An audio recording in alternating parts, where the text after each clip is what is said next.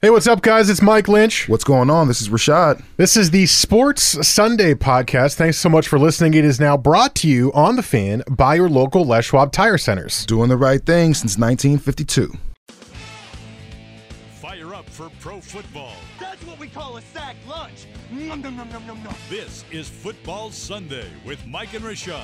Wouldn't kill you. We play some competitive sports once in a while, wouldn't it? Oh, would that make you love me? Football Sunday with Mike and Rashad on 1080 The Fan.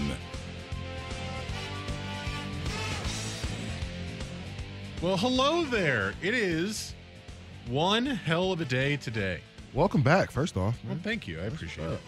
Um, It is one hell of a day today. today is so bittersweet, but it's so fun, and there's so much going on for everybody today. It, it, it it's basically a national holiday. It's just on a Sunday, so nobody. Well, I shouldn't say nobody. We're working today, but generally everybody's off, having a good time, having some drinks, seeing some friends and family, going to a party, watching a great game. It's it's a great day, but it's a sad day. It is a sad it is a day. somber day. It is. So you really hope for an awesome game just to be a nice little, you know, cap off to the season, which has been a really good man season. A lot of new stars emerging, you know, all over the place. You know, a lot of teams and guys that you wrote off, you know, gave everybody the big, you know, middle finger and and did their thing this year. So I'm hoping this game is awesome because this season has been, you know, relatively relatively entertaining to me. It's been yeah, it's been a very good season. Lots of interesting storylines. You've got a couple of classic teams that had made it in the last round, a couple of young and up and coming teams, and really really exciting regular season games. Generally, the the Sundays were pretty exciting. There were a couple of weeks that were duds, I thought, but yeah, it was a good it was a good football season all around. And it's just one of those days where I think in the past I've taken it for granted. And it's like, oh, Super Bowl Sunday. I get to have some food, get to see some people, get to watch a game, get to see funny commercials. Hopefully, it's it's great. And then it's done, and I'm like, oh, it's done. Yeah, oh yeah. So I feel like every year I go in with this renewed effort to try to appreciate every second of the day because I know it's going to end and it's going to be over. But I'm probably going to fail again because the second I get to the party and it's like, ah, I'm just, just going to have a pig in a blanket right now. And then all of a sudden I missed two plays because I got up during the game and then I missed some commercials. And it's like, well, now I'm not paying attention. no, yeah. At, at a point, you know, I I try to stay glued to the to the TV when it comes to Super Bowl because I don't want to miss any of this stuff and then be the one on the outside tomorrow talking about, oh man, did you not see the commercial with Pat Summerall? It's like, oh no, I totally missed that one and everything. So So how do you are are you a so you said you were glued to it. How do you watch the Super Bowl? What is Rashad's go-to method? And this is with the thought in mind that his team has been in the Super Bowl 8 times yes, in the last what, 15 years. yes. Um, well, first off, I, I try not to kick it with a. I mean, when you're a Patriots fan, everyone hates you. That's just kind of one of those things. Everybody hates your team.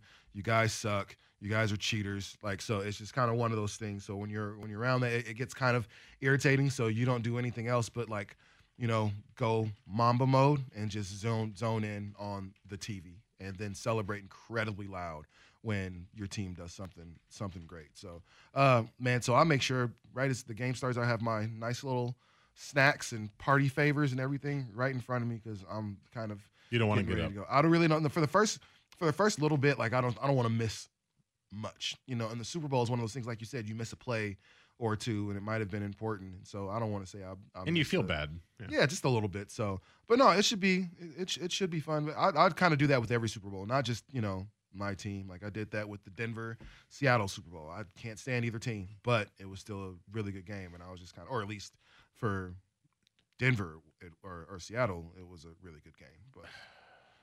Wasn't the most awesome for you guys. but Thanks- okay. thanks but for the but reminder. you totally you totally redeemed yourself. We did totally So redeem it's okay, ourselves, you know what I but mean? I, I'd really not like to be really not like to be reminded about that over the head snap of Peyton Manning on the first play that led to the and- most disgusting display of football. There are certain seen. things on the first drive for teams in the Super Bowl when you're like, okay, this game might be over already. Like that play for Peyton Manning, the ball going over his head in the first play was like, okay, this is going to be a long, and it was long afternoon for the and it was. Uh, for me on the Super Bowl, I, I kind of have a confession to make, and it's one that I only realized this year.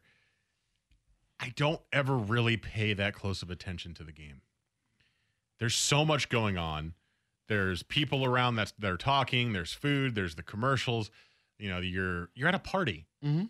and I try to watch the game, and I do watch the game. I'm not just like ignoring it completely, but I I was thinking about it this week, and I realized that there's not a lot of Super Bowls that I truly remember. There's not a lot of Super Bowls where I can recall exactly who played what score and the plays that happened. Right? There's moments, of course, that are great. Uh, the the first one I remember was the um the first memory I have of the Super Bowl is the uh the Rams Titans Oh, the reaching for the Dyson reaching line. for the goal line. That's the first memory I have of a, of a Super Bowl truly. Um, obviously, I watched the ones before I became a Broncos fan because of the 97 and 98 Super Bowl, but I don't have these distinct memories of it because I was young. Uh, I remember the Vinatieri kick against the Panthers uh, and the Rams, 2 Mm-hmm. both of them, right? Um, I remember the David Tyree catch, of course, and the Mario Manningham catch. I remember the Broncos winning their last Super Bowl. I remember the Seahawks winning the Super Bowl against Denver. I mean, there's memories, but there's not like with the World Series in baseball. I feel like I've got like a photograph. I know like what happened. I know who played. I can go backwards and tell you every single series and what happened. And it's not the same for me in the Super Bowl, and I'm not exactly proud of that. No, I'm a yeah, I- I'm a huge NFL fan, and I, I feel like I, I owe the sport more than that. Yeah, the Super Bowl is one of those things we don't really hard. unless it's like a blowout or unless something miraculous happens, like the um tw- coming back from twenty eight three. You know what I mean? Something like that happens. You remember those things, but for the most part, like I don't, I can, I don't, I don't think I can tell you any score to any one of the Patriots wins for the Super Bowl or anything like that. I can tell you that it was a close game. I could tell you if it was a blowout. You know, that's Most of them really were close games. Most of them were close games. I think all of them were, you know, within three points or within Except six points. you know, year's. uh, well, the Philadelphia uh, Super Bowl, you know, Donovan McNabb had, had to drive downfield, and I think if he'd have scored, they'd have won. You know, so that's they've been all relatively close. That's all I could really tell you. I could tell you again, like you said, certain plays, certain moments. Uh, for me, the ones that stick out the most are the the not necessarily the great moments. I think about the terrible ones. The the the David Tyree catch, uh, the Mario Manningham uh, sideline catch. You know, those things just like the fact that the ball went right through Wes Welker's hands. I'd like Those- to. I'd like to remind you that on the David Tyree catch, Eli Manning broke not one, not two, not three, but four sack Four attempts. sacks, bro. And then I saw the heave- highlight recently, and I'm like, how did they not get slow Eli Manning down? And they and then he just heaved it in the air. And then the dude who wasn't even in the league the next year, Uh, he went to Syracuse. That's why he made the catch. Uh, and that's why he's out of the out of the league because he went to Syracuse. no, but he wasn't in the league the next year, and he caught the ball on his helmet and just made the most miraculous play. And then they didn't cover Plaxico. Uh, you know, those are the things that I remember. Again, I couldn't tell you the score of that game to be real at this point, but I can tell you how it went down and how it ended and all those things. Why do you think? I mean, uh, maybe Jesse, you're different in this in this sense, but maybe people who are way die way more diehard football fans are like I am with the World Series, and you can just go back and keep reciting off all those things, or maybe you watched all of the Super Bowl films on NFL Network when they did a marathon or something. But I mean, is it because in itself a football game takes a long time and there's a lot of time to get distracted, or is it just because this day is is so distracting? Unless you sit in front of the TV by yourself, which I know some people do. Uh, I think Sprague said that's what he does. He he's a by himself Super Bowl watcher, and if you do that, I'm sure you remember almost everything about all the games because you literally are focusing the entire time. But I don't know. Yeah, and no, it can be difficult, especially when you watch the Super Bowl with friends and people that like the sport, and then sometimes people who don't like the sport and they're just there for the commercials and stuff like that. So you end up explaining a lot of stuff about the game and why But that's kind of I kind of find that fun too. It's like you're can- introducing the sport to someone who kind of cares. It can be fun, but depending on who you talk to, you might have to go really, really A B C D with them. You know what I'm saying? So that can be difficult and try and explain what's the yellow flag for and what's the like. Oh my gosh, be quiet. Like go sit over there or something like those. That at, at a point, those get kind of annoying. But you know, I try my best just to focus in on the game. The key is finding a great spot to sit. True. That's number one. Like if you're gonna go to any Super Bowl party, like your seat is really Eh, that that's gonna determine your your enjoyment of that game. Like if you have a crappy seat or more than that, you have to stand for most of the game, you're probably not paying much attention. You're up drinking, you're up eating, you're up doing stuff besides just standing in one spot watching the game. This text says, I'm the same as Rashad. As an uber intense sports fan, I have to watch all Boston sports solo. As far as the Pats Super Bowl is concerned, the last time I was with other humans, the Pats' perfect season ended. After that, I swore off human contact. That's from Keith.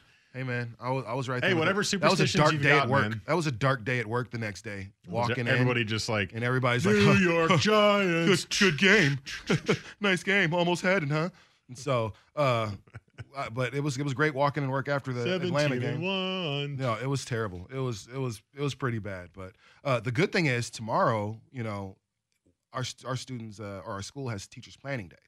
Oh. So I don't think I have to go in. was that strategically planned? it was not. It honestly Monday? was. It was honestly. Well, they just finished up finals this Friday, so uh, Monday is going to be their day to input grades and whatnot. So it looks like I don't have to go. So I think I might have just gotten the first time ever I don't have to go to work after the Super Bowl. So win or lose, Well, someone's got a free card to get as Oh, messed man. up as you want. absolutely, man. So yeah, bring on the Baileys.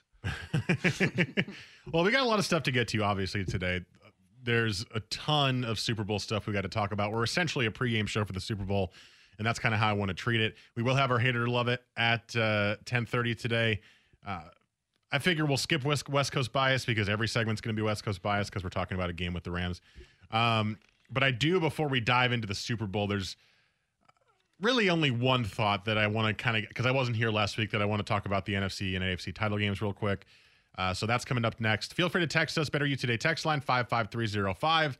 We'll read them on the air and uh, respond to you through the text line as well if we don't get to them on the air. Follow us on social media. I'm at Mike Lynch27 on Twitter. Rashad's at TaylorMade503. Jesse's at Jesse Osmond, A-S-Z-M-A-N. Station is at 1080 The Fan, and we podcast the show, Les Schwab Tires Podcast, at the end of the show every single week. Coming up next, Saints fans, get over it.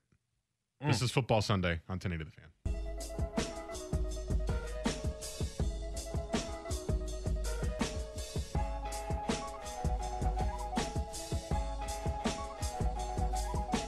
Football Sunday with Mike and Rashad on 1080 The Fan.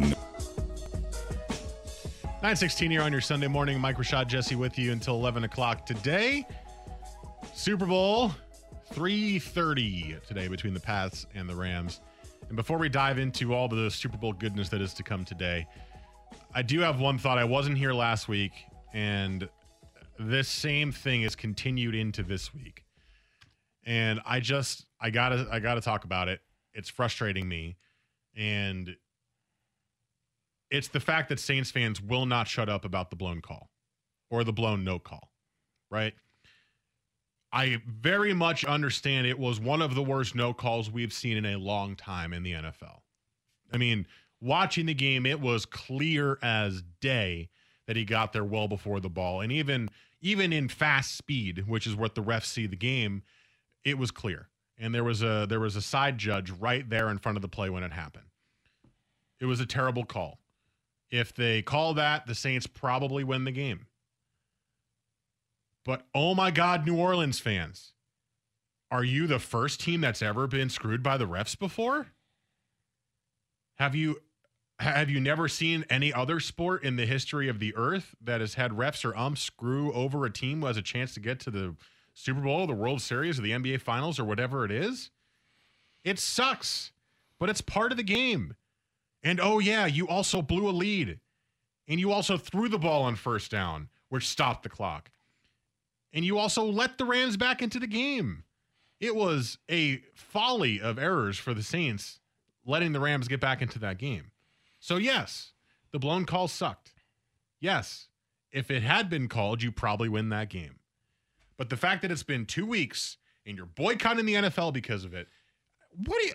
It's a ref. This happens in sports. Get over it. Yeah. Oh my God. Uh, you know, so there was a time, and I think Jesse, Jesse and I talked about this last week as well. You know, it, it was hard not to, you know, talk about it, but you know, Jesse kind of felt the same. Lee was like, "Man, you guys kind of got to, you know, get over it, low key." And I, I and I feel that, and I'm not mad at people who say that, but this is different in the sense that, man, yes, they came back, but let's not act like this is the Bills that came back on this team. Like this is the highest scoring team, or the what second highest scoring team in the league was the Rams.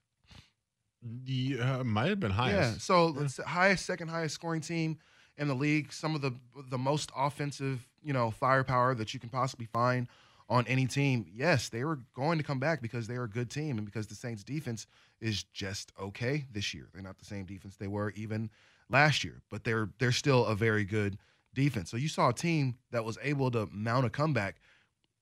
I'm not saying we kind of saw that happening, but at a point you knew that the Right. Rams would pick it, was- up and ma- and make some play. So It's I'm less not so about mad. the Saints defense. It's more offensively. The Saints had drive after drive stall in the red zone. no, And that idiotic play call to throw the ball to Michael Thomas, the slant. No, it was a terrible. mean, there was a terrible. Mind come you, there was there was bad calls for both teams in there, and and really when you if, if Sean McVay had lost, you'd have pointed at all the bad calls The missed face made. mask exactly, and the they'd- they'd roughing the passer and all, all yeah. those things. But because they won, we're not really talking about those things. And now because the Saints lost, that's what we're focused on. But the truth is, we can say whatever we want to. Man, that game is over if that play, if that pass interference is called. Like we we know that, and because mind you, if he doesn't uh, uh, interfere with the pass, man, he's gonna walk into the end zone at that point. At a point, the defender didn't have much of a much of a choice. Like he had to do something because if you just let him go and you don't put any hands on him, then he just walks in for a, an easy six points. If he turns around, he gets an interception on that play. That, Right. that that's was- also the way to look at it. It was a pick y- six if he looked at the ball. Yeah. So all you had to do is look at the ball, and it's it, it it's a pick. So you can also look at it that way. the The fact of the matter is, they lost this ball because Sean Payton tried to get cute and he tried to pass the ball when he should have just ran the ball and run the clock. That's it. You run the clock like a smart coach. You don't try to get cute. You win the game. Pure and simple. Despite that call, you win. You you had plenty of opportunities to win that game after that call. That call is not the end all be all of this play.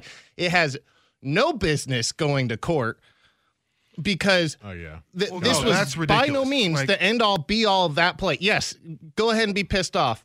Get over it after a day or that two. part going to Get court, over it. taking Yeah, it to the- Supreme Court. You know, what I'm saying especially during, during a government shutdown. I know, that's the- a that's a that's a that's excessive. the fact that the fact that there's people writing open letters about this i mean they're acting as if they're the first team that's ever experienced this right it's that's how it feels and i'm watching this and i'm on social media and i'm looking at responses and it's like hey what's your super bowl prediction today oh saints 35 pats 31 you're still you're still commenting on it i saw one yesterday that said uh, or it was a it was a post saying what might be the Thursday night football game to open the year next year. They were saying it'd be Packers Rams because of the hundredth year of the NFL, which is pretty cool.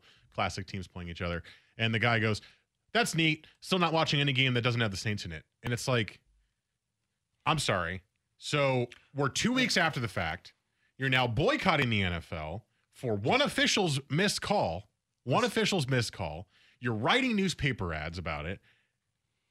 What? Get over it. I mean, It I- I mean, this you- is you cost- you this cost- is what happens. You cost the city. I mean, no matter how we want to look at it, they cost uh, a city who, man, really. you Sean know, Payton cost that city a trip to the Super Bowl. I- Not the rest. I- Sean Payton. I- I- I Sean agree. Payton. Just, Sean just Payton- like Kyle Shanahan cost the Atlanta Falcons a, a a Super Bowl victory because all he had to do was run the dang ball and kick the field goal. And guess what?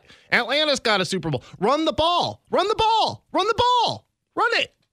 Russell or uh, Pete Carroll cost the Seahawks a Super Bowl. Run the ball. We're gonna just run the ball.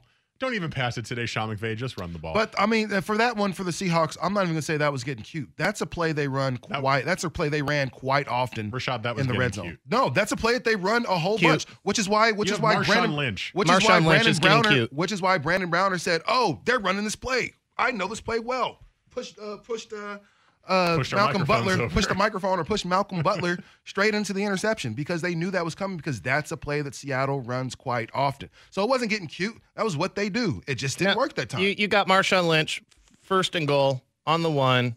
You, you run the ball. You run the ball in the end zone. You just do that. you just run it. You over just and do over. it. I agree. I, Because he's the I mean, I'm not. I'm not going to disagree with that. But at the same time, this it'd be different if that was a play they've never ran. They decided to do it's some it's trickery in the situational Super football. Bowl. It's situational football. And, I, in I that get situation, they run that play, and that's no, all if, if it's third and one and you've been stuffed on, from the one uh, on both first and second down, then you text run that says, play. Let's leave the Seahawks out of this. No, you're included in this team. Yeah, no, th- this this whole take involves all the people that should have ran the ball. Well, I can't, I can't, you know, like I said, disagree with that. But uh, in the case of New Orleans, like I, I totally understand where fans uh, would be coming from. Is it kind of excessive? Yes, it's, it's been a couple weeks at this point. Like, and this is this is coming from Blazer fan. This is coming from Tim Donaghy refereeing Game Seven, 2000. Like, man, what do you mean? So you can't tell us that we don't know heartbreak here because that was the Blazers' year. Look, I, I understand being frustrated. I'm kind of more in, in between both you guys. It was a combination of that call and bad play calling by Sean Payton that cost the Saints the game. Because, yes, if they call that pass interference, the game is over. The Saints will win. Almost guaranteed. And and I think that and that's why people were mad. I understand, and I understand it, right? I understand why people were mad initially, but and this text says sports sports hate is forever. I mean, in some senses, sure, if it's a rivalry, uh, if there was a fight, but this is, I guess, the reason why I'm so flummoxed by the reaction to this, for how long it is at least, is because this is this is a part of sports. Referees are a part of sports. Yeah. they are human. They mess things up. Uh, it as clear as day or not, they mess things up. I always go back to this one because, my God, was it obvious? The Jim Joyce on the um, perfect game that he blew, first base umpire. Yeah. And oh my God, go- I'm gonna forget who it was. It was like Galarraga or something. I can't remember the pitcher's name. and he apologized to uh He was apologized to crying after the yeah, game. after the game. Um, it was clearly out at first. He called him safe, got rid of his perfect game, and it it sucks, right? Everyone was up in arms for a day about that. It sucks. but that didn't happen in the World Series. And No, that no, wasn't to I win know. a game, you know. But So I'm, it's just something that pops to mind because it was so egregious. I'll allow the the non call from the Saints Rams game, but this is what happens in sports, and frankly, I think this is a good thing in sports. Like everyone who's who's going after, oh, let's get robot refs and robot umps and all that kind of stuff. I think you would lose so much of the fun of it. Like I think I understand if you're a Saints fan, it wasn't fun. But if if you look at take your Saints fandom away, if you are a New Orleans fan listening right now, and look at it from the neutral perspective, it adds storylines. It makes it interesting. It makes it more interesting than than if this the, the Saints just ran the ball and won the game. Uh, it's just it adds layers to the sport. It adds conversation topics with friends. It makes it it just makes it a, a deeper experience. sports is an is an imperfect science, you know, with imperfect players, coaches, referees. Nobody that's doing anything does everything perfectly. The best player in basketball misses shots and gets turnovers, you know, quite often. So like these things are going to happen. And I, I like I said, well, I understand what where, where the Saints are coming from. Like the- uh, you have right to be mad. I understand you, you might be taking it too far. Like, I mean, going through went through a government shutdown. Like nobody's gonna have time to listen to you at the Supreme Court about your missed call to go to the Super Bowl. To no, no one cares about that. Like, Uh, I mean, a couple of texts on this. Are you guys sure you'd be quote unquote over it if Harden won game seven against Portland with a no travel call eight step lay in? Yeah. Yeah. I I'd be like James it. Harden, so I mean, probably. I think initially you'd be like, oh my God, I can't believe they didn't call that. And then you realize, oh, it's the NBA and they never call that. You get a two day grace period to be pissed, get it off your mind. You're doing it two weeks later. You're you, you just you need to grow up at that point. The other text here says, my take is why aren't they blaming Drew Brees? He's the one that threw the pick that actually lost them the game in overtime. Thank you. That is yeah, true. yeah. There's They another did- They got opportunity. the ball first. They had a chance to win the game anyway. And that's and that what, was a bad pick too. you know, and, and I mean, it got tipped, but it was it was not a smart throw. And I think that that's another reason people. I know we have to break, but I know th- that's another reason people are kind of pissed is because this isn't Drew Brees from five years ago, and this was kind of maybe Drew Brees' last window to be able to get to the Super Bowl. Like, how many years since we've been doing this show have we been saying this is the year the Saints are going to go? This is the year the Saints are going to go. I'm thinking in NFC. I mean, they did win a probably Bowl. it. They did, but that was like ten years ago. You know what I'm saying? So that was that was quite a while ago. Right, but So- it's not like it's not like this is a a team that hadn't been to the Super Bowl in forever. It's not like this is a quarterback and coach combo that hadn't won a Super Bowl. I, I could hell if that was the case, I would understand it lasting a week, not just a couple of days. Right? Imagine it was I don't know the Bengals, right? A team that's never made it this far, and finally they get a chance and they get it taken away from them because of that no call. Then yeah, okay, I could. It's a little bit different, but it's not like the Saints are all of a sudden going to suck. It's not like they're not going to be back again. They're they're a good team. They're a well-run team. They've got a great coach. I mean, I don't know when Brees is going to retire, but he's still got a couple years left. And I think that's the question: like, will they be back? You know, and I mean, because you look at the fact that Drew Brees is getting older, and we don't know who his successor is going to be yet. You look at the fact that the Rams are. Uh, looks like they're the class of the NFC. The Seahawks still have Russell Wilson, and even with no receivers, no tight end, and and just an, an improving offensive line, he's still making noise. And you, you got all these great teams, the NFC, the Bears, and that defense and what they're able to do. A. Aaron Rodgers and and the Packers, and so I'm just like, I'm, but I'm, are I'm they going to be back? What I'm saying is Drew Brees isn't retiring tomorrow, right? It wasn't like this is my swan song year and Sean Payton's coming with me and now New Orleans is going to suck for 15 years. That's not the case yet. So I- I guess if if it was that, I'm just saying if it was that, I would understand it more. But you won a Super Bowl with these two guys. You know, it's. I understand you've had a couple of bad playoff losses in a row. I mean, don't forget last year they lost on the the missed On the tackle missed by the rookie on the Mhm. Stefon Diggs catch. But it's just this is this is sports, right? It's as as Jimbo Fisher would say, this is football, man. It happens. Okay? You're you, no, you're not boycotting the NFL next year. You're going to have 8 months to get over it and then it's going to start up again. You're going to be super excited and you're going to watch that first Thursday game or you're going to boycott one game and go, "Well, that sucks. Now I can't talk about that game with my friends." And you're going to watch it. So just that that's it. I just wanted to get off my chest cuz I've been for 2 weeks I've been looking at this and going, "I can't believe this is still happening." So, anyway, that's the the last thing we'll discuss from the NFC and AFC title games. Coming up next, let's dive into the Super Bowl. I would like to start with your New England Patriots. That is next. Your first Jesse S Sports Center.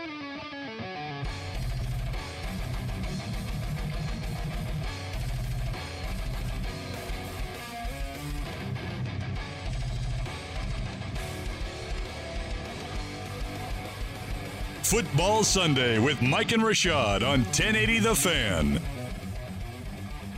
935 here on your football Sunday, the final football Sunday of the football season. We'll be switching back to Sports Sunday next week. right at the All Star, you know, like the All Star game will be the week after. Yeah, our first be- Sports Sunday. We haven't had a chance to talk Blazers at all this season. It's been an interesting season. The trade deadline's coming up in four days, so we'll get to see if the Blazers do anything. I guess we could talk about that, see what happens. I think we know they won't though. well, I know, but you can still hope and pray and pretend like nothing bad is happening and that Neil Olshey knows what he's doing. You can you can still hope that. That's that's that's the thing you can do. So we'll talk about that next week. Obviously, we'll also recap the Super Bowl because that'll be a thing that, that just happened and uh, other plenty of other stuff to get to in in the general sports world. And it also kind of lets us open up a little bit and get a little bit more fun and goofy topics going on as well. So that'll be starting up next week as we uh st- same time slot nine to eleven on Sundays, just switching up to Sports Sunday. And uh and yeah, so the last football Sunday of the year. Let's start with the New England Patriots. And I guess I want to start with this, and I'm curious how Jesse feels about this. I know Rashad, you're as a fan, it's a little bit different, but feel free to text your thoughts. Better you today text line at five five three zero five. For the first time, I wasn't upset the Patriots won in the AFC title game. I'm not rooting for the Patriots. I, I'm pulling for the Rams. I like the Rams a lot. I think they're fun to watch. I like Sean McVay a lot. But for the first time, I'm sitting here going, I understand that I'm witnessing greatness. I understand that I'm watching arguably the greatest team of all time. And you could still argue that. There's there's plenty of great teams in the history of this sport. Um, but I understand it now. And part of me is learning to appreciate it. I think some of it is because as a Broncos fan, there was a deep rivalry between the, the Broncos and the Patriots for many years. Regular season and playoffs, both. They played multiple times every year. They, that's not been the case for a while. Uh, the Broncos have faded a little bit the last couple of years. And also, I think I'm realizing that we are almost over with the, the Pats are almost done. Tom Brady might want to play till he's 46, whatever. But I think we're we're seeing we're getting towards the end. Mm-hmm. And I think part of me, even though it, it was subconsciously at first, wants to appreciate the fact that I lived through the greatest dynasty we've ever seen in the NFL, in a sport that shouldn't allow this to be possible and, and tries not to allow this to be possible. And yet, here we are every year talking about the Pats in the AFC title game or the Super Bowl. So I, I'm curious if other non-Pats fans, and if he, hell, if Rashad, if you if you've heard this from non-Pats fans more, feel that way, or if it's just me on an island. Because I know people hate the Patriots, but it's just different to me this year for some reason. I can enjoy greatness. Um, the the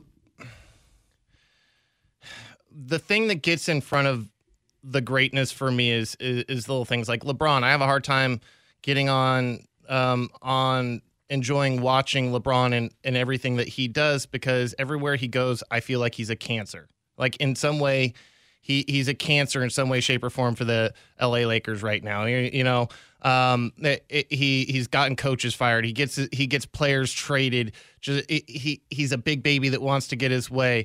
And, and every time I think LeBron's starting to get it, he does something that makes me think no, he doesn't get it.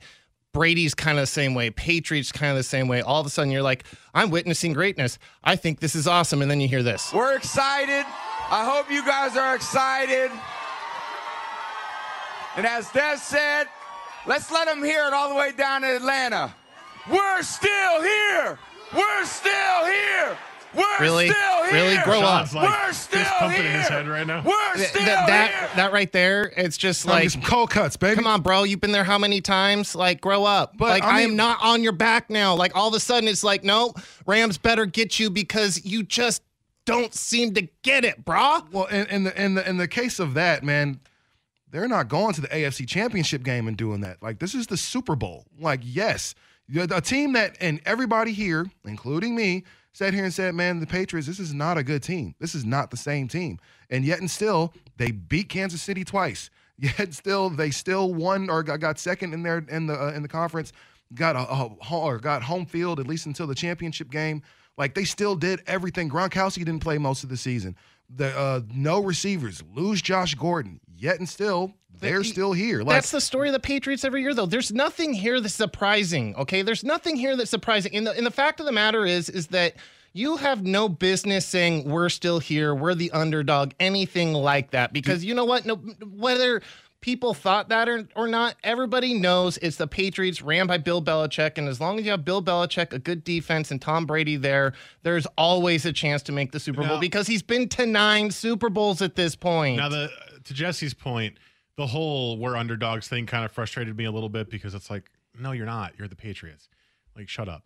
But I will say, I also enjoyed the he and Gronk little selfie video with uh, "We Ain't Going Nowhere," the Bad Boy song in the background. I thought, even though that was super douchey, I kind of laughed at that. I was like, "That's cool." listen, all I- I- so I, to me, it's like yes, some of those things are still true, but for some reason, it's not impacting me the same way. I, I don't have this visceral reaction to it. Hell, it could just be that I'm getting older, right? I'm getting, I'm, I'm growing older, and it's just for me personally, it's it's something that I care less about in terms of feeling that way. But I, I am looking past those things and going, like, I don't want them to win, and I, I don't think I'll ever root for the Patriots. And don't get me wrong, um, but I, I just don't. If they do win, I won't be annoyed. I'll just be like, cool. So, so this time week or week eight, were were either of you saying the Patriots are going to the Super Bowl? It- that Week- doesn't matter. Week, 12, eight, dude. Week We've seen- 14. no, I'm just saying, like, like I'm saying, the, the reason I think they're taking this underdog, you know, and I've, I've used the quote fingers for that because we all know it's not true. But at the same time, you looking at a team that says They're currently Brady- favorites in Vegas, by the Bra- way. uh, yeah, exactly. You know, you look at it, you no, look at a team that You're everybody said favorites. Brady's old. You know, you got to figure it out. You shouldn't have let go of Garoppolo, and they still make it. I- man, I- there's no uh, what uh, Edelman missed what four games because of because of something because this of year? PED suspension. So Still what? there. You lose the Josh Gordon, who became your deep threat all of a sudden. Gronkowski missed most of the season. You lose your left tackle the first game of the season. Gronkowski's always gone. You never have your left tackle because you always let your left tackle walk. Edelman, uh, Edelman wasn't there like all last season. Um, I, I mean, it, you never have an outside deep threat. When you do, you basically it, it's kind of more just it's just kind of there. Like like Cooks was not special in New England. You, you th- these are things that don't affect the Patriots and what they do. Okay, it doesn't affect what they do. the The Patriots have made it to nine Super Bowls. There's nothing like surprising about them making it this year, especially when you consider they're playing in the AFC and everybody all year long. AFC is how much weaker than the NFC? It's so much weaker than the a NFC. lot weaker than is it. Oh, really yeah, I'm- that surprising that they made it to the Super Bowl in the AFC when the really the only team you had to get by is the Kansas City Chiefs, which Kansas City kind of a half-ass defense. You And known for blowing it in the playoffs. Exactly. Like I, I- Andy Reid's literally never beat Bill Belichick in the playoffs. Never. Ever. So I can se- I can sense that Jesse, although he is appreciating greatness, is not to the same level that I am at. No, I can Uh, tell. I could tell from the passion there. Some of the texts, um, Actually, getting some some pro Patriots text, but RJ, one of our P ones, is in F the Patriots. Hope they get shut out. He said RJ quote in parentheses old. so he's older and doesn't hate the Patriots any less, but he also says F the Yankees every time he gets a chance. So uh, I get it. I understand. Um, hell, uh, this this could be a stretch, but maybe it's because I'm a Yankees fan and I I root for a team that has also experienced a lot of winning. So maybe that's that's made it easier for me to stop hating the Patriots or feel differently. I don't know. That could just be taking a shovel and burying myself because I'm talking about how my team wins championships, but uh, they do. And You feel good about that, right? Cocky sniff. Yeah. But uh, but yeah, it's it's it's just different to me this year, and I was curious how other people felt. I don't know. Like for for me, obviously being a Pats fan, uh, seeing Brady really mature over the past, you know, 18, 17, 18 years, uh, it's it's really that's I don't know if it's it's undisputable for me at this point, like who the best is. Even people that hate the Pats, and I'm sure Jesse will still admit to it that Brady is the guy. Like he's the goat. It's Brady, Montana, then everybody else, and that includes Peyton Manning. Like Peyton Manning has all the, or at least until Drew Brees starts taking all of them, has all the passing records. Every quarterback record that you could want, Peyton Manning has, or he and Drew Brees at least, you know, are one and two in that respect. Brady has every winning record that you could want. Super Bowl, playoffs, regular season. Yeah, there's some crazy The stats only quarterback that's 100 and like 20 games over 500 in the history of the game. Like, so he has all those those winning kind of intangibles and stuff like that. But you know, you you got to wonder at times, what happens if a Peyton Manning gets a Bill Belichick for 15 No, oh, years? oh, no, You know, that- what, what my- happens yeah. if Drew Brees, you know, ends up with a you know a Bill Walsh for you know for seven years of his career? You know, and that's the thing. Like Aaron Sean Rodgers. What Aaron- happens if he gets somebody other than Mike McCarthy? you know, and so you, you got to think because I, I think of all those guys, you know, Brady is probably the. I mean, I, I think Brady is one of the least talented, you know, as far as what he can do. Now, Drew Brees is smaller, but he has a cannon and he's super accurate. You know, Peyton Manning had it between the ears and he was just super smart and could make, you know, not make every throw, but he could throw his receivers, you know, open and whatnot. Like Brady is just a, a visceral, cerebral, you know, dude. Like he's a a creature of habit, you know, and, and so it's, I don't drink beer But- during the season. I don't. do- Those are that's the reason he's still 45 or almost about to it's 42 this week or next week or something like that, and still playing, you know, for Super Bowls. I think to your point though, and and you're kind of getting to it there in the middle. There is this doesn't happen without Belichick. no, I So- 100. percent because he's the master of adjustments and he is a master game planner. And if he has two weeks to prepare for an opponent, like he does every time he's in the Super Bowl, still hate that it's two weeks. Uh, it's going to be really hard for that opposing team unless they also have a master game planner to compete. And you know we've seen the Patriots have lost Super Bowls, right? We've seen it; it's not impossible. But he is one of the greatest at that, and the, and the combination of the two of them is pretty impressive. And yeah, the, some of the stats I've seen this week about Brady, Brady's had like more playoff losses than half the teams in the NFL have had playoff games. He by himself. Yeah. So it's it, it's pretty remarkable, and There- that's and I guess that's my whole point. There it's, was- it's remarkable. Let's remark it, about it. I know we have to break, but there was a seven minute montage that NFL Films came up with with all of Brady's playoff touchdowns. Seven minutes of playoff touchdowns, just him throwing to someone or sneaking in for a touchdown. There was that lets you know how how great uh, he and Belichick have been over damn near a decade or two decades. Thanks for getting that humble brag in. Not a problem. Coming up next, I'm trying to let's let's keep going with the Pats here. There's a couple of ways we can go, and we'll think about it in the break here. But uh, there's also lots of stuff we got to talk about the Rams as well. I'm very curious about Todd Gurley. Can Jared Goff is he good enough to outduel Tom Brady? So that's coming up in the 10 o'clock hour. But we'll wrap up a little Patriots talk here coming up next year on Football Sunday. On the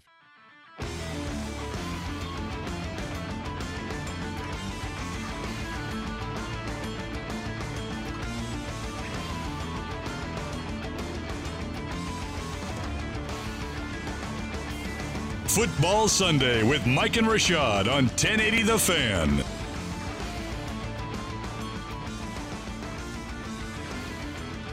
Nine fifty one here on the fan.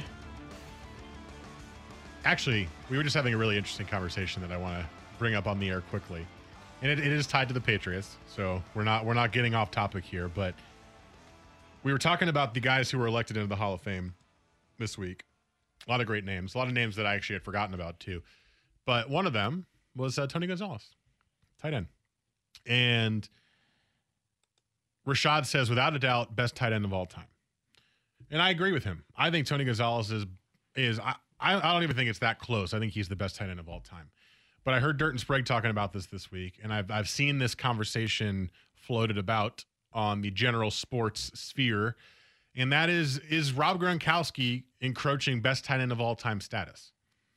And it's tough for me because it's so easy as human beings to watch sports to think the guy you're watching is the best of all time or one of the greatest of all time because you're watching him right now. We do this all the time. This is the best team I've ever seen. It's the worst call I've ever seen. Can't believe that happened.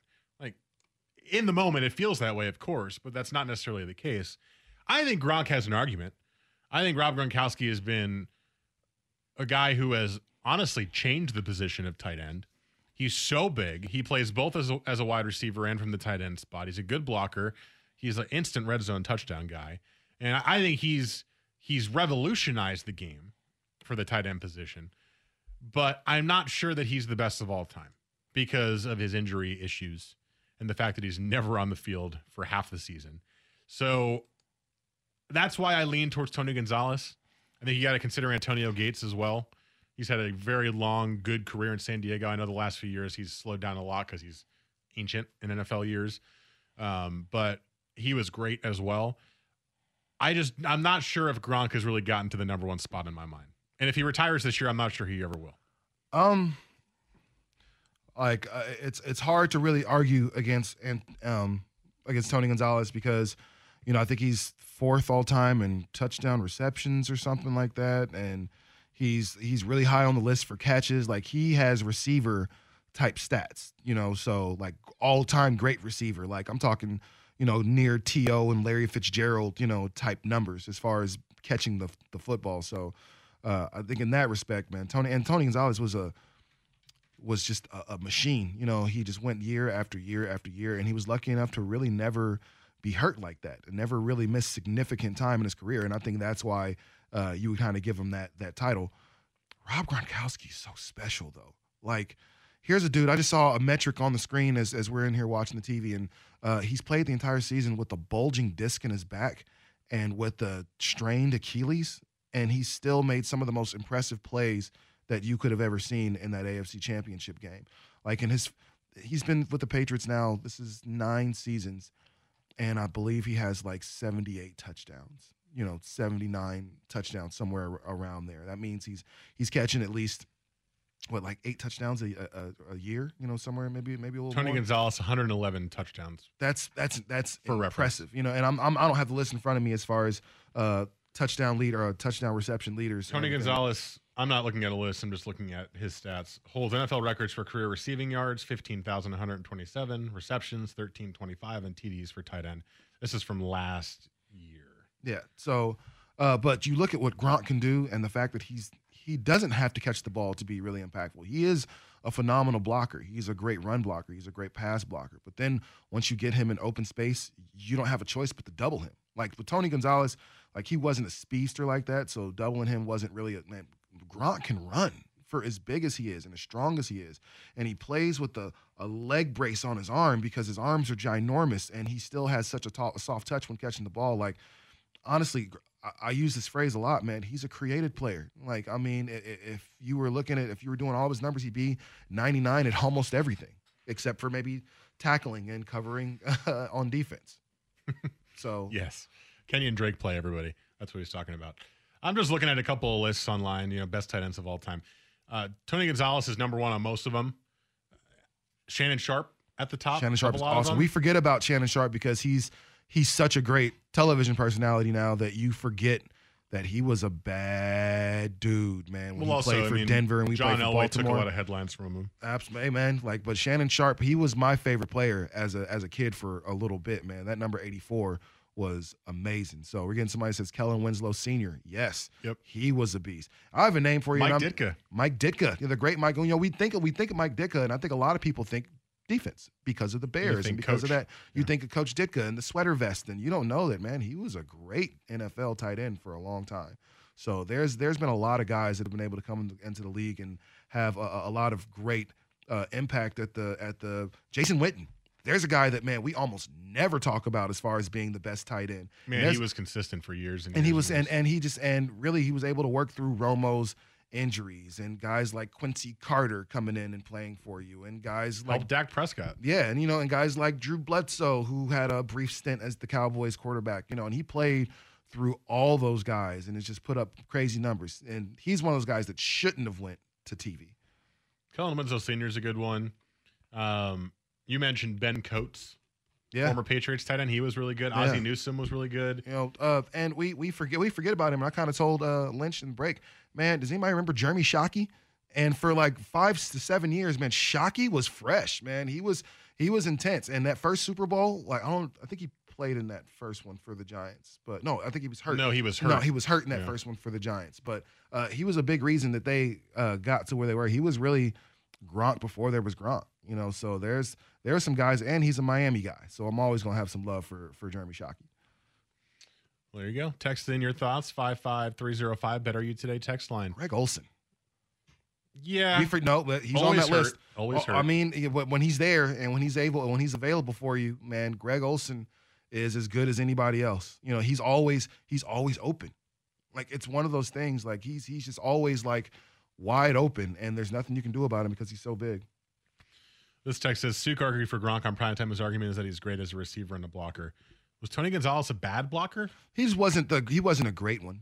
He was. I mean, he just I don't. I don't remember. I'm, I'm asking. I'm not saying that sarcastically. I'm asking because I'm trying to remember.